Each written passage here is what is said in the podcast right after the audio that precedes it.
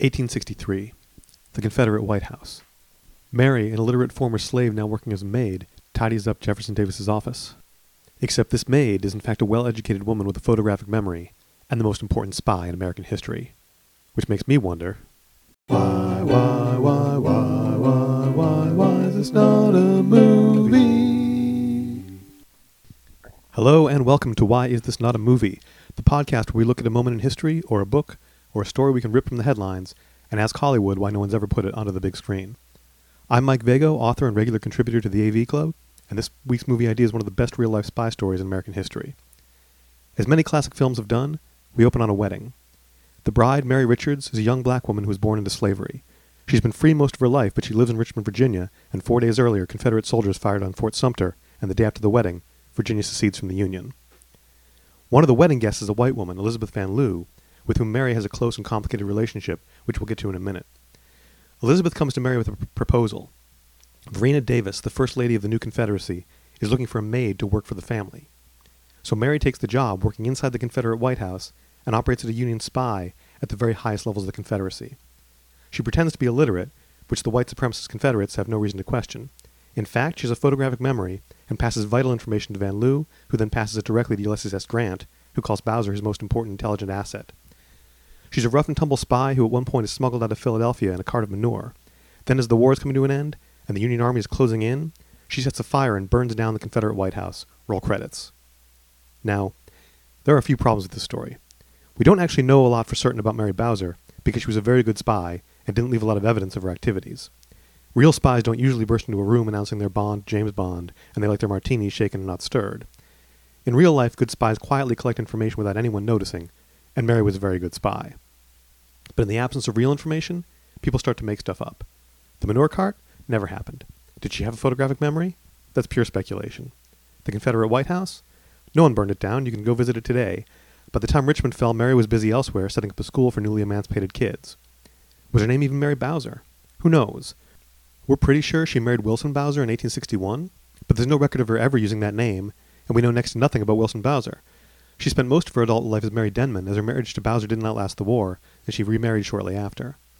What's worse, or at least what makes getting the story straight harder, is that as Mary Denman, she spent some time after the war giving lectures and talking about her experiences during the war, but it seemed like every speech she gave contradicted the previous one. And of course, most of the records for spycraft were destroyed, given how dangerous they would be in the wrong hands. All we really have is the effusive praise from Grant and the other Union generals.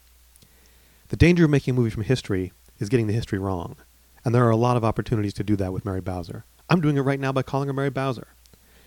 Whether or not she went by that name, I'm going to keep using it because it's the name that people talk about in 2020 when we're talking about this woman. There's basically no way to get the history completely right when we're not even entirely sure what the history is. But the history we do know for sure is enough, and a lot of what we know concerns Elizabeth Van Lew, who gets Mary the job working for the Davises in the first place. Their relationship is the central one in our movie, and as I said earlier, it's complicated. Mary was born into slavery and was the Van Lews, Elizabeth's family, who owned her family. According to one story, Elizabeth went away to a Quaker school and came back a committed abolitionist. Quakers were pacifists and central to the abolition movement, but some historians insist she wasn't a Quaker, but either way, when Elizabeth's father died, she and her brother granted the family's slaves their freedom, despite it being illegal to do so in Virginia, and her brother spent the years between them and emancipation using the family's money to buy and then free families so they wouldn't be split up at the auction block. So whether or not the Quaker part is true the abolitionist part certainly is, and that's what's important to the story. The family thought high enough to marry to send her north to get an education, probably to Philadelphia. Then they sent her to Liberia, a West African country created by American abolitionists to repatriate freed slaves back to Africa. There's a long running historical debate on whether Liberia was a well intentioned project to give newly emancipated people a new start, or whether it was born out of the far more cynical notion that African Americans didn't have a place in this country and needed to be sent back. But it's very tangential to our movie and not a debate we're going to solve in the span of a podcast episode. What is central to our movie is the legend of Mary Bowser, a black Union spy stealing secrets out from under Jefferson Davis's nose while also collecting a paycheck from Jefferson Davis. And we have to make sure that that story, Mary's story, stays the central one. Now that might seem obvious, but a lot of the tellings of, of the story focus on Van Lew because there's a lot more about her in the historical record. And of course, movies that deal with civil rights far too often end up being white people fix racism, and we really want to avoid that at all costs here. Van Lew's an interesting figure in her own right, and her contributions to the war effort were significant. But Mary risked more, contributed more, and was in an incredibly unique position that makes for a great story. That being said, some of the best parts of our movie are Bowser and Van Lew working together because they did some amazing work as spies. They used to hide secret messages and hollowed out eggs. They used an invisible ink which only appeared when milk was spilled over the paper. Van Lew could get Bowser's intel to General Grant so quickly, she sometimes sent him fresh cut flowers from her garden in the morning paper from Richmond alongside the dirt on Confederate troop movements. So we start our movie with Van Lew recruiting Bowser at the wedding, even though that probably happened later. And the meat of the story is that spycraft, smuggling intel right out from under the nose of Jefferson Davis, as he gets increasingly frustrated that the war isn't going his way and the Union generals always seem to be one step ahead. And then I think we end the story exactly where Mary was when the Civil War ended, educating newly emancipated kids, hopeful for the future. Even though we in the present know that future is uncertain with the failure of Reconstruction and the start of the Jim Crow era looming, it's still a triumphant moment with Mary preparing the next generation for a better world that she helped bring into being. So that's our movie. We'll talk about who should make it for us after this quick message. What's the thing you miss the most while you're under lockdown? Going to the movies, eating in a restaurant, late night hookups on Tinder? I can't help you with any of those things. But if you said playing miniature golf, and you almost certainly didn't, I can help. My first book, The Miniature Book of Miniature Golf, is a tiny playable nine hole miniature golf course in book form. It comes with a tiny golf club and golf balls. You drop a ball on the hole in the cover, open to page one, and you're sitting on the green of the first hole. Put your way across the page, hit it into the hole, and it drops down to page two. Fun for kids, a great gift for golfers, and a nice way to while away some of that time stuck indoors. Yes, you can get it from that obscenely rich guy's website, but order from your local bookstore. They can use your support. Now back to the show. We're back. Now, who should direct our movie? I usually make a short list of names to talk about, but I was pretty well sold on the first name I came across, Reed Morano, who directed those terrific early intense episodes of The Handmaid's Tale, and is currently adapting Naomi Alderman's book The Power as a series for Amazon. She hasn't had as good a track record on the big screen. 2018's I Think We're Alone Now got mixed reviews, but those mostly faulted the script. Her 2020 follow-up, The Rhythm Section, bombed, but it was a kind of dumb revenge thriller and was probably never going to win any awards, no matter who directed it. I think based on her TV work, Morano could make a terrific movie given the right project. And this is a story about slavery and subterfuge, so it has to have the claustrophobic intensity of those first two Handmaids episodes, which, let's face it, are also about slavery.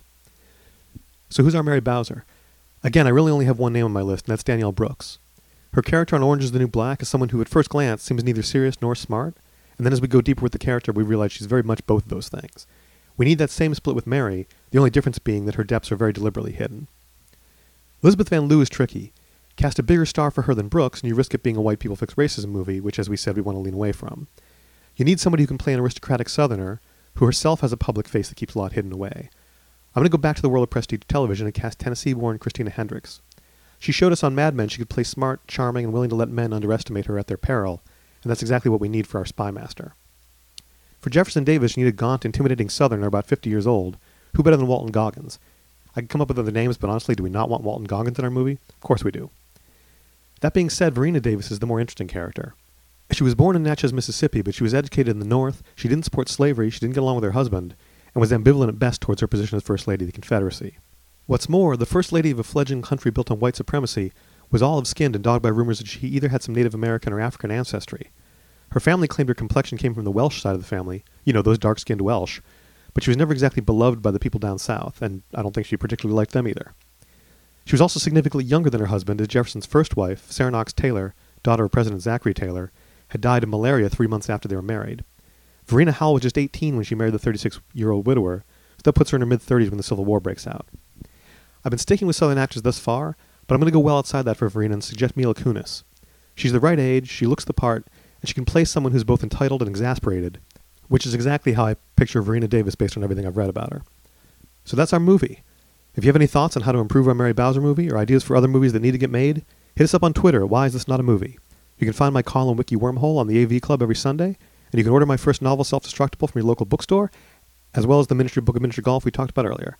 Stay safe out there, wear a mask, wash your hands, keep yourself sane, we'll be back next time on Why, Why, Why, Why, Why, Why, Why Is This Not a Movie? Part of the Subject Podcast Network. Find other lesser podcasts, radio shows, articles, and more at subjectmedia.org.